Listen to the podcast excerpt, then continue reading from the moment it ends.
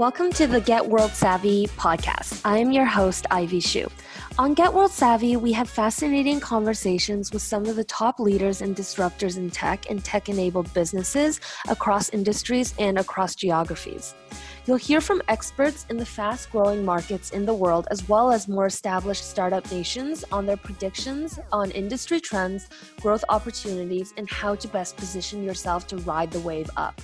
In between, I'll be here doing some solo shows as well to help fill in some knowledge gaps. Join the community of listeners, a global network of ambitious, impact hungry professionals in tech at Get World Savvy Network on Facebook.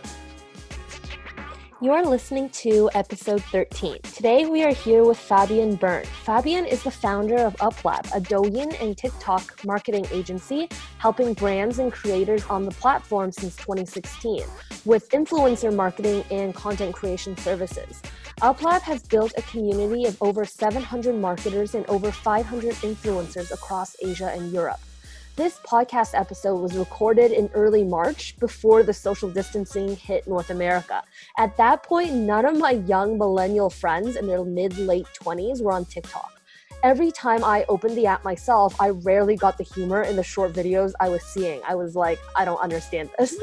Fast forward just three weeks later, now on March 30th, as I'm recording this intro, I personally have created a group on Instagram called hashtag TikTok Couples Challenge, where I invited a lot of my coupled up friends where we do crazy challenges posted on TikTok. For example, Owen and I, my fiance and I, are currently working on the Seesaw Challenge. You can search it up on TikTok to see what it is. We have also done this Climb Your Partner Challenge where you hop on from the back, shift to the front, go over the shoulder, then in between the legs and back to the top. It's like climbing a tree. It kind of reminds me of ice dancing. But I would say a really good number of millennials are now on TikTok posting their own humor of what it's like to be stuck at home or interacting with people that they never have before while being stuck at home in, for such a long period of time. So Fabi and I mentioned this on the chat as um, a platform that used to be just dances and memes. TikTok will eventually spread to a greater variety of content, bringing in a greater variety of audiences, meaning older audiences.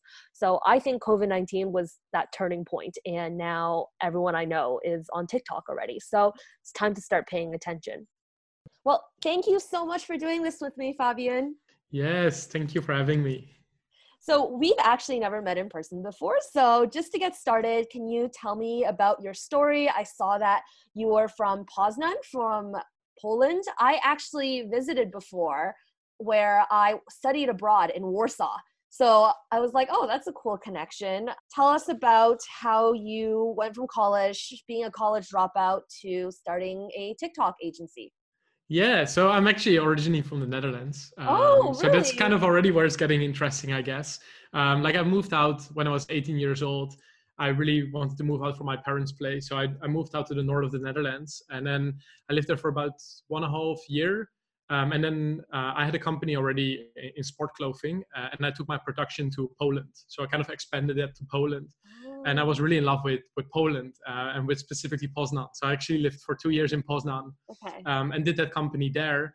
And then after a while, didn't things didn't go so well, and I was like, okay, um, yeah, let me go just to a next step. Um, so actually, I was studying for a little bit besides my company in in Poznan, and yeah, things were not really working out for me and i didn't enjoy uh, i didn't enjoy it. So i basically booked a single ticket to asia uh, to bangkok and kind of started doing there my own thing from some of the experience i already had um, and started kind of freelancing for tech companies for tech startups in, in bangkok.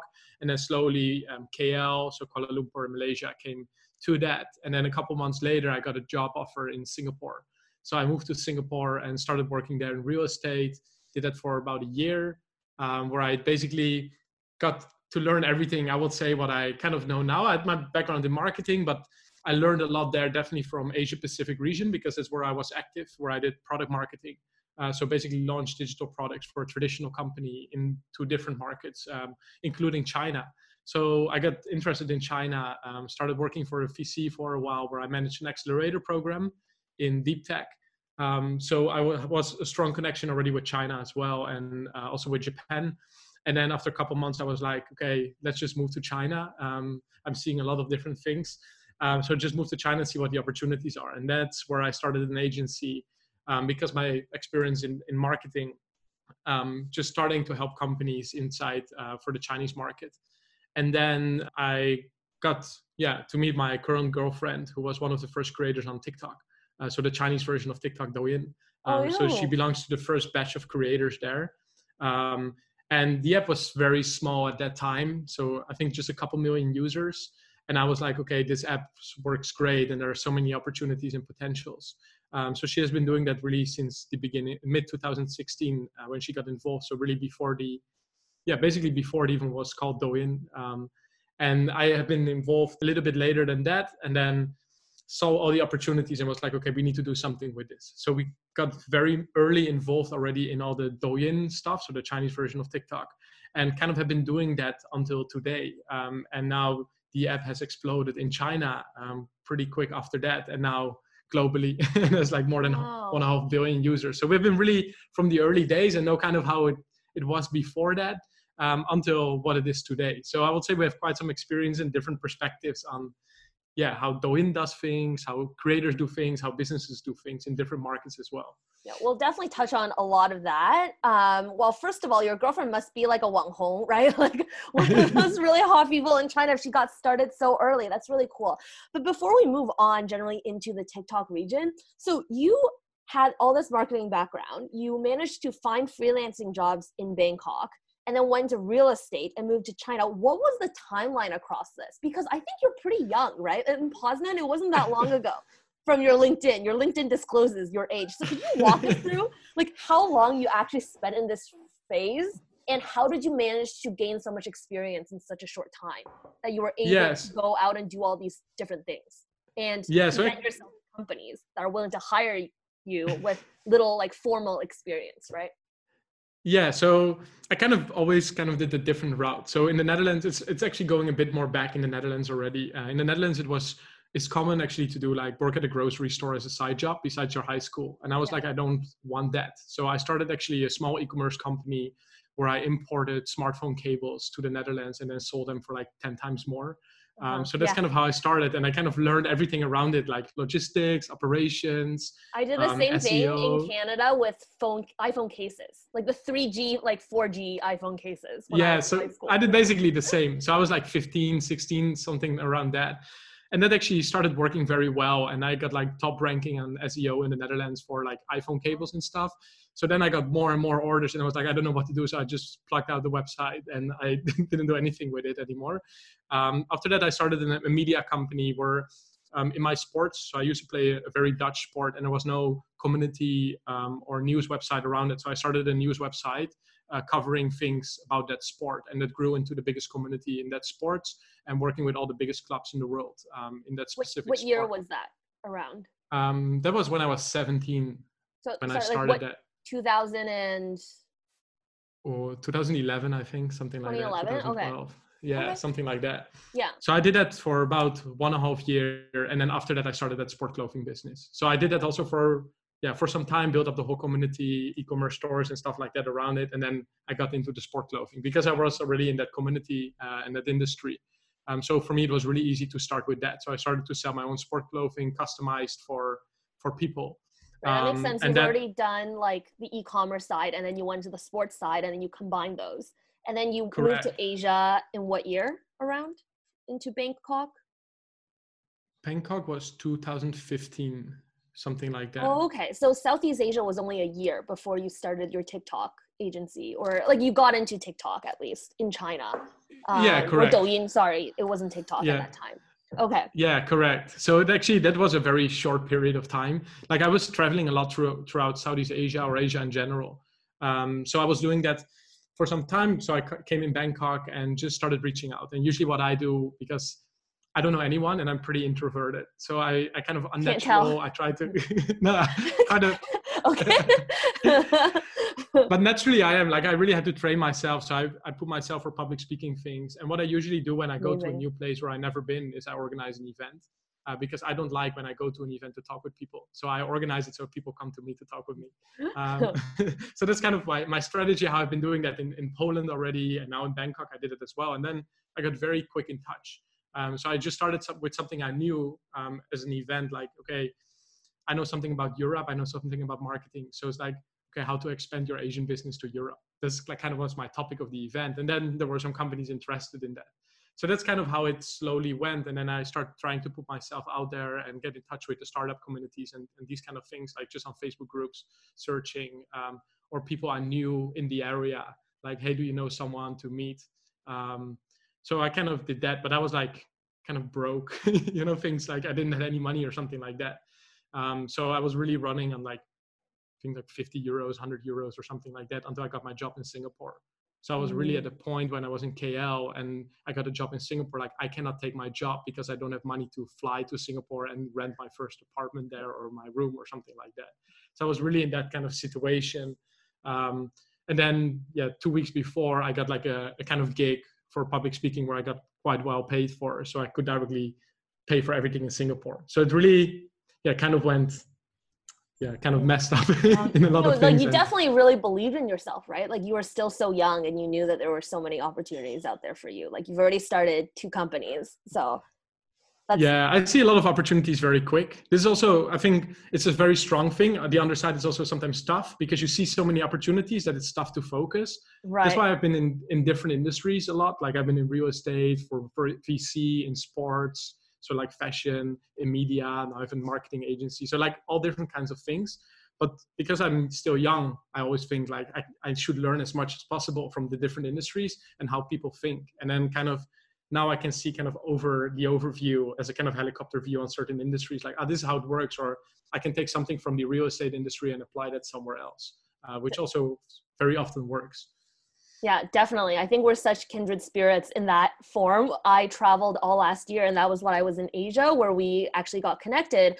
I traveled to all these different regions because I just couldn't focus on one place. And every single region, I'm like, wow, I can do this. And then I went to Nairobi, yes. and I'm like, I can do that. And then I went to Egypt and Israel. I'm like, wow, the world is so big. Let's start talking about TikTok. So you've been in this Douyin TikTok space for a while since 2016 since pretty much it originated how has the platform evolved over the last four years now um quite quite a bit but really in a way i think what i usually do is i separate tiktok from douyin so it's actually it's two different companies and it's run in right. two different ways. Why so don't we talk about the difference first? Because actually, I just want to remind yeah. you that my audience here, mostly based in North America, a few in Asia, a few in Singapore, because of people that I met, I'm still growing this audience. But I assume that most people are not TikTok and Douyin users. we're kind of like looking at it. We're around in our late 20s to early 30s, looking at it like, wow, we're so old now because we don't understand it. So that's who we're talking to. And many haven't been to Asia. So let's talk about the difference between Douyin and TikTok first. Yeah, so I think the the apps on, on the first view it looks pretty similar. So I think that's somehow similar, but kind of in the back end and how people use the app is different. And I think that's the biggest difference between China and the rest of the world. Um, China, everything around social media is commerce driven as well. Mm-hmm. So the content you see on Douyin is totally different than what you see on TikTok. Um, and I think what Douyin was in the early days is kind of what TikTok is right now. The very meme-ish, hypey content, which doesn't say much, but it's kind of addictive to watch. That's what we're re- what Douyin was in like 2016, early 2017, and then the app developed pretty quick in um, in China in kind of a serious app every age is using, where you have different types of creators, um, which I think Douyin is very innovative in the Chinese market in that, where you have like these KOLs, how you call them, like the, the top creators who are able to change the opinion of a person as well of their audience. But you also have like the influencers who just have an influence about a particular category. And then you have like the KOCs, the key opinion consumers, who sometimes don't have huge following, but they're very good at converting people in a certain category. So just yeah, KOC could be someone who just does lipstick um, tutorials or something like that and has 20,000 followers, but it's just very good at selling. And that's what you see a lot on Douyin. It's very much more commerce driven in a way, and the content is different than what you see right now on TikTok. So what you see on TikTok, and I think TikTok, you cannot just say TikTok in general because TikTok in Korea or in Indonesia is different than TikTok you see in the US. Also, the content is total, totally different. So the app works the same, but the content are different. And I think that's what TikTok or ByteDance in general, the, the mother company, did very well is they they lo- they had a very local approach. So they localized the content and the algorithm basically for specific markets. That's why you see usually when you're in the US, you see a lot of US based content um, because comedy in the US might be funny there, but it might not be funny in the Netherlands, for example. Right, right. So that's kind of for TikTok, every market is slightly different. And I think they're trying different things out in different markets as well. Like India is a huge market, um, or Japan as well, or Indonesia for TikTok. So they, they develop their way quicker. So they really look at the type of audience they have on TikTok. And on in China, it's kind of their playground. So what you see a lot is they do things in China. If they see it works and people want it, they kind of experiment that in different markets. So let's say they do that now with the social commerce, the, the, the links for e-commerce, for example. Um, but like all different types of futures they're trying now on, on TikTok as well. So I would say China is really the comfort zone for ByteDance, um, where they try out with Douyin a lot new things and new futures, and then slowly that rolls out to TikTok. So what I see from from an agency perspective, even and from a creator perspective, Douyin will always be ahead because that's a comfort market for the company. And then later on, TikTok will come um, based on what the needs are in these local markets. So I would say these are the biggest difference, just the way how people operate um, on the app. So the app is somehow similar in the look and feel, but how, the way how people use the app is just totally different, um, and people look differently at it. Where in TikTok in the US, is just young kids dancing yeah. in front of the camera. For now. Where on Douyin, you see like aunties of 60 years old yeah. doing a tour in Europe and selling tours, you know, like these kind yeah. of things. So you, the, the content is just different and the apps somehow work similar. So I would say these are the biggest differences. And Douyin is just very much more innovative because the adoption rate in China is way higher. So people are way more comfortable to try new things. Where in markets as I think you know, Northern America or even Europe, it's a bit slower. So that's why you see a lot of young kids because young kids try new things quicker than older people do. But in China, you don't have that problem that quick because everybody's comfortable with using a phone. yeah. Yeah. And even in Andreessen Horowitz articles, they say that technology these days is like Asia US teens, US adults, and then businesses, right? It progresses like that in terms of adoption. Yeah. Back to you said that China is a great test market for a lot of product pushes that ByteDance is doing on TikTok and Douyin. Do you think that is a good strategy since the audience, although they adopt faster, the culture is still so, so different that when they push it out, they must have to do a lot more localization. Like, how have you seen the algorithm change? Like, could you give an example on how two different markets are extremely different? Yeah, so so I think what so ByteDance itself runs so many different experiments, like because it's an AI company, so they keep experimenting things. So what might work on Douyin today does might not work tomorrow again. Like people have something today, and then tomorrow it's just gone, and everybody's wondering where is it. Um, and that has been actually with some of major features on on Douyin itself. Even like they they used to have stories, on Douyin, and then it was gone, and then it came back again. Um, some people had it, some people didn't had it. So what they basically do is they run a lot of different experiments to see what works. Um, and of course, it's really localized to the Chinese consumer, like what they what they want to see and what how they experience the app. Um, I think they, they have some difficulties with expanding this abroad. That's why you see some of their comfort markets outside of China are actually South Korea and Japan because they're very close to China. Very similar. Um, and yeah, and they're pretty similar in, in the way how they operate and um, and also the adoption rate of people actually using, for example, TikTok itself. So you see um, these markets have more priority for TikTok to try new things, and then actually after that you see the bigger markets where huge number of users where they really localize. So they prioritize that which is like india and indonesia where India has like also like more than 500 million users on TikTok, right? And if you then look at, then actually kind of at the bottom, you have like Europe and the US, which is really late with things um, where they try with new everything. things.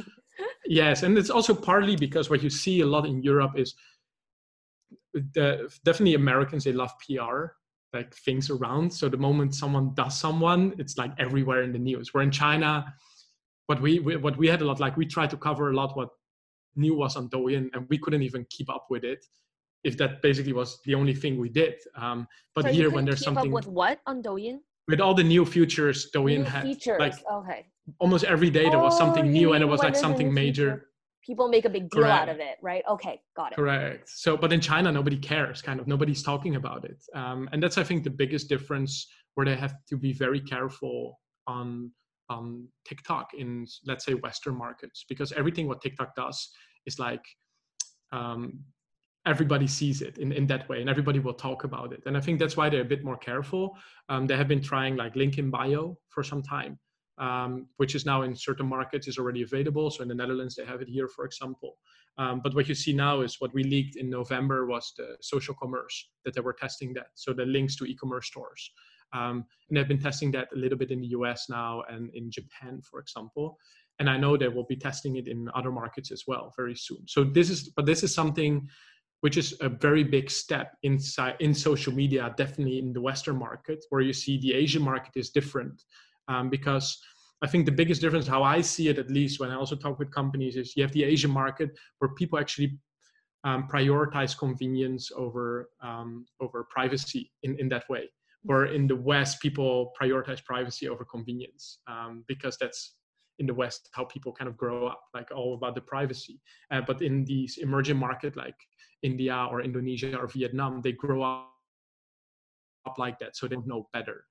Um, and i think that's a big difference in the way of launching new futures across different platforms. Like if you do social commerce and you're sharing data with all the other e-commerce stores behind it where you're doing things with this is like a big thing in the in the west where in people in asia is like oh that's convenient um, so I think that's that's one of the futures there. I know they're testing um, in different markets, also in the West, but this is something they have to be kind of careful with, and also the way how people use uh, consume social media. So in China, it's very much focused on commerce, where in the West, it's way more on entertainment. If you watch a YouTube video, it's more for entertainment because you have nothing to do in the evening. But if you're watching China live stream, it's because you want to buy something and you Yeah. just want to hear more about the product. So that's kind of the difference, and I think that's how they try to explore how to localize it. So, but the bigger markets with bigger users are getting, of course, more priority, like India, and nobody's hearing something about India also, what TikTok does, even though they're huge there. Um, so this is very convenient because they can experiment a lot. So I think that's why they have to, yeah, again, watch out a little bit in, in the West, and that's why you don't hear much or see new things a lot because they really have to be careful with all the regulations they have in the West. Yeah, yeah, for sure. As an example, people are streaming like the number one, I think his name's like Lipstick Bro, whatever, on Taobao. Literally goes streaming Yeah. five hours a night at night from like 10 p.m. into the early hours of the morning, and people are watching there. And he sells like fifteen thousand dollars worth of lipsticks in a minute, or something like that. Or Kim Kardashian even went on right, and Amazon has pushed live stream last February, and we haven't heard really anything come out of that, and it's not really working. So, um, my next question is: Have you worked with a specific client using your agency that wanted to launch in a Western market as well as an Asian market? And how did you strategize differently for them to approach different markets? Yeah, so actually we haven't done it um, because Oh, okay. we always have been focusing on the Chinese market. So that's really our expertise. We always have been trying to do Douyin, just Douyin, um, to really kind of also niche um, on, on just that platform. Uh, we have been doing some things in Southeast Asia, which are also totally different again than China. Uh, but now we're coming in a situation that we're talking with companies who say like, hey, can you do Asia and Europe for me? Or we want TikTok, but can you do at the same time Douyin because we also do something in China? Um, Mm. and that's actually uh, that's what we're really looking at now as well is like do we want that or do we want to separate it? Because it's actually two strategies. It's not that you can do the same thing on douyin as well as on on tiktok. Uh, but that's kind of where we've been as a company as well like how, how do we solve that that issue? Because it's the same app and people think it's the same app but the way how you approach it is much different. Um, so that's why we've been kind of careful with running things outside of china um, but now we're actually managing a bunch of creators in the Netherlands and actually starting to do things as well in the Netherlands. Um, but we really try to separate it as a company. We just do the Netherlands. Um, we, for example, made a decision to not do anything um, with the US um, because a lot is happening there already. We're unfamiliar with the market. We don't know the creators there. Um, so that's not our comfort zone. So we're really looking at the, the markets we understand And that's partly we understand it because we work very close with the creators who understand the markets very well. So we leverage a lot on creators. So the creators are kind of our strategists in, in that sense. Um, so we really look at what do they do, how do they work, uh, what does work, what doesn't work, and then we would activate on that. Um, but yeah, for really client campaigns, actually only China we've been focusing on, and now slowly we're gonna do some European markets um, and maybe some Southeast Asian markets as well. Um, yeah. I see. Okay, so let's just take China as an example. So let's say that, like, what kind of client companies do you take on? What are they trying to sell? Yeah, so th- these are also different um, in the way if you do something in China. Um, we've been working with different sizes of companies. Actually, what we have been starting out with because Douyin was very new. So if you started working with uh, MNC companies, they're like, I'm not ready for Douyin yet, but can you do the research because we're somehow interested in it? So we've done these things. Um, um, and also partly because Douyin want to keep a lot of control over the campaigns they do. And you see that also in the US, everything is going through TikTok. Um, like you almost don't see agencies really taking on big companies doing TikTok campaigns. It all goes directly through TikTok. So this problem or problem for an agency you had in, in, in China as well. Um, so we've been working a lot with SME companies who are new in Chinese market.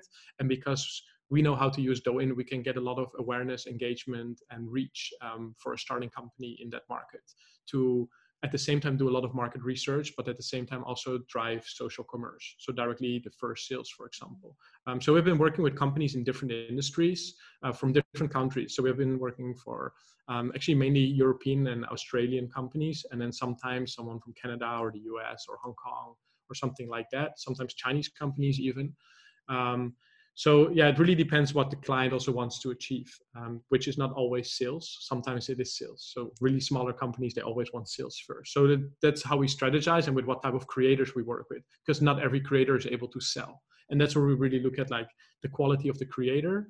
And that's where we also step in as a company. We we train creators. So we kind of have the academy where we train creators how to be a better creator for their specific niche um, to or just sell or just raise awareness or whatsoever a, a brand would need. So yeah, different industries. Um, but the most successful industries I would say on, on Douyin, which are also on TikTok, I would say is fashion, beauty. Um, then you have F&B, so food and beverages, uh, and education. I would say these are really the top industries, but it kind of depends on the market you're in. So the Netherlands, maybe beauty is a higher priority than it will be in the US. So it kind of, yeah, it's different, but for China, I would say these are the, the top industries and categories for Douyin. Okay. And say that like a beauty company comes to you, what's your work process like? Like what are the steps that you would have to go through to form and then design and execute on a strategy?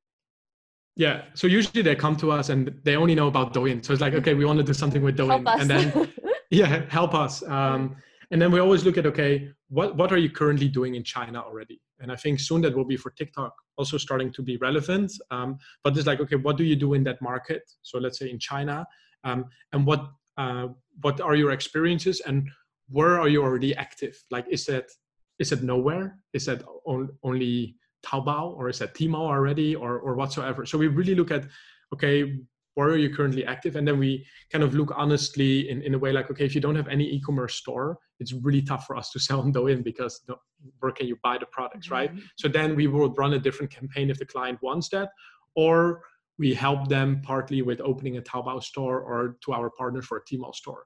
So then these things has to have to be done first.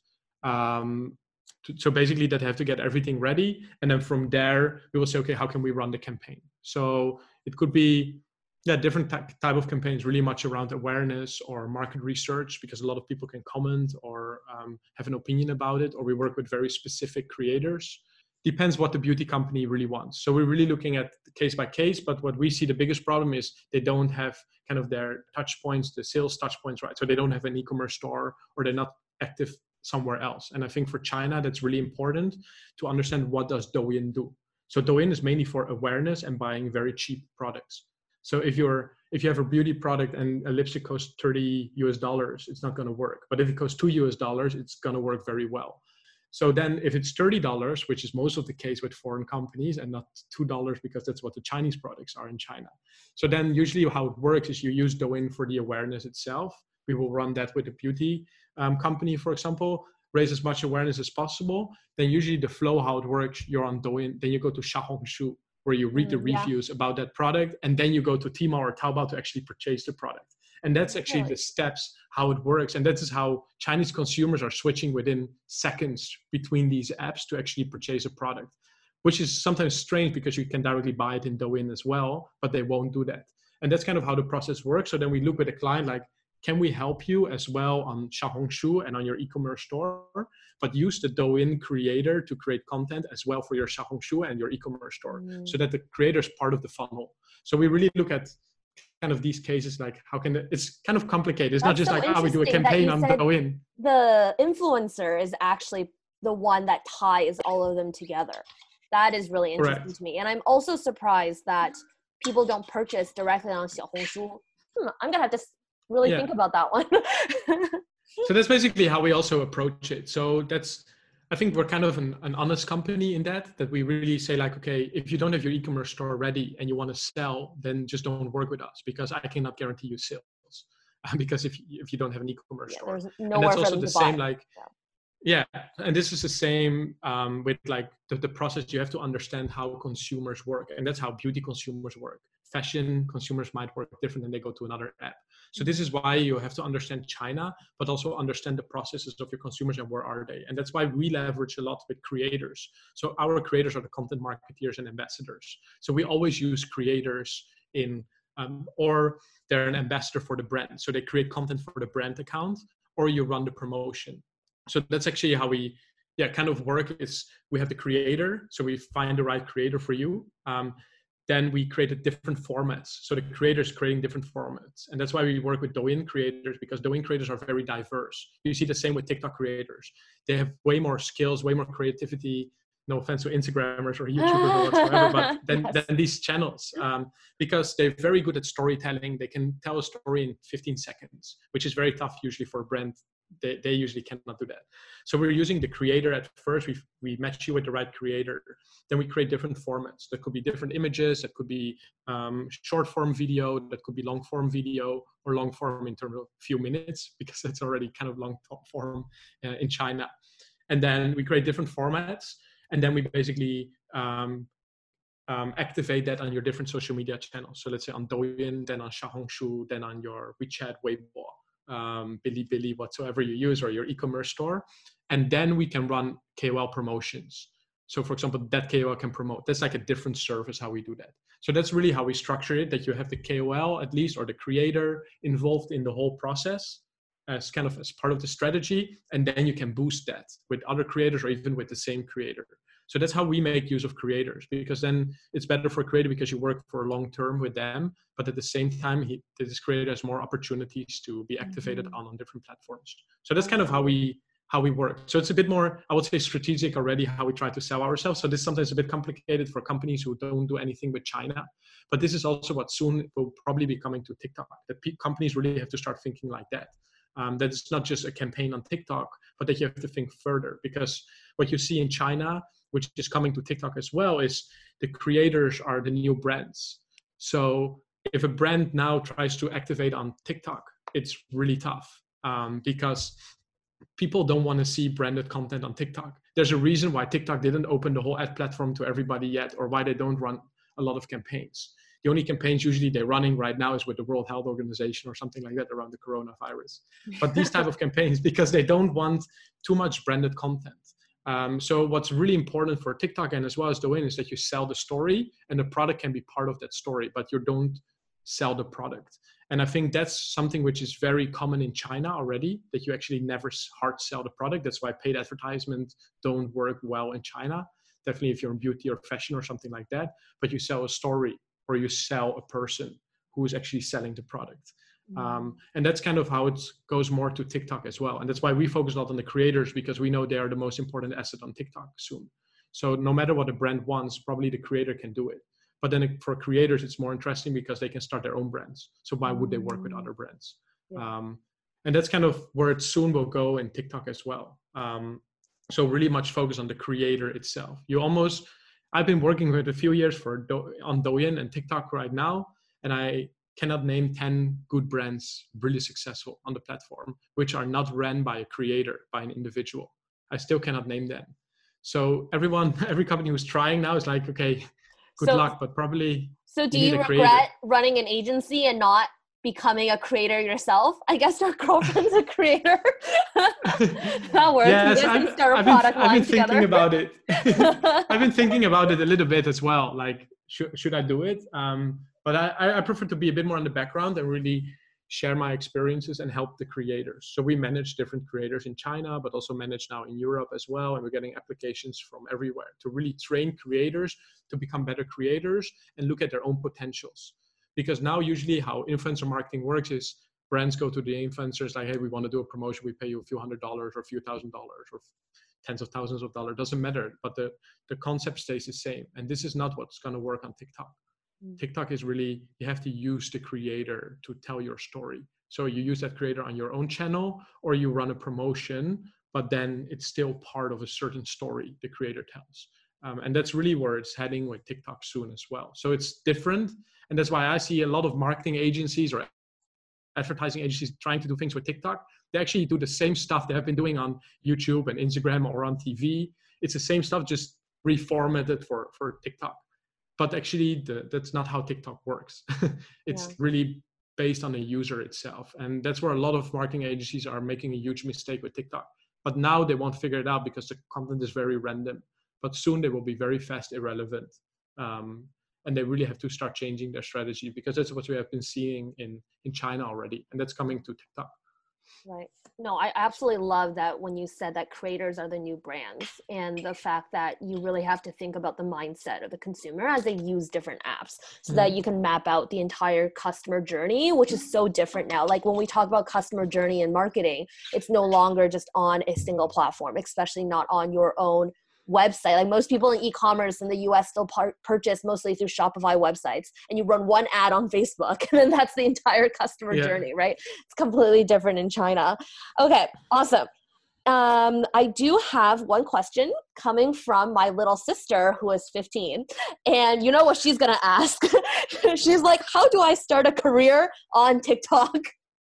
Oh, that's really interesting. That's really cool because we actually manage creators in the Netherlands as well, and some of them are 15. Yeah. Um, so I think what's what's really interesting because because you can, and we have been seeing it in China, and we work with creators in China who indeed can sell 10,000 lipsticks with a video or something like that. So I think what's what's really important for TikTok, and I think that's in general, not just for your sister, but for everyone starting on TikTok, um, you you have to choose a category for yourself. So what you see now is a lot of people are leveraging on trends which is good for initial growth. But the algorithms start recognizing you the moment you're active in a category. And that could be, for example, just beauty and then just do beauty related content, nothing else. Of course, you can combine it with some comedy or something like that.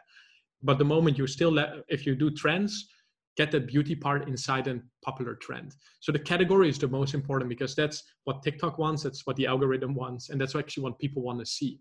So I would say um, every creator is um, should be very unique and creative.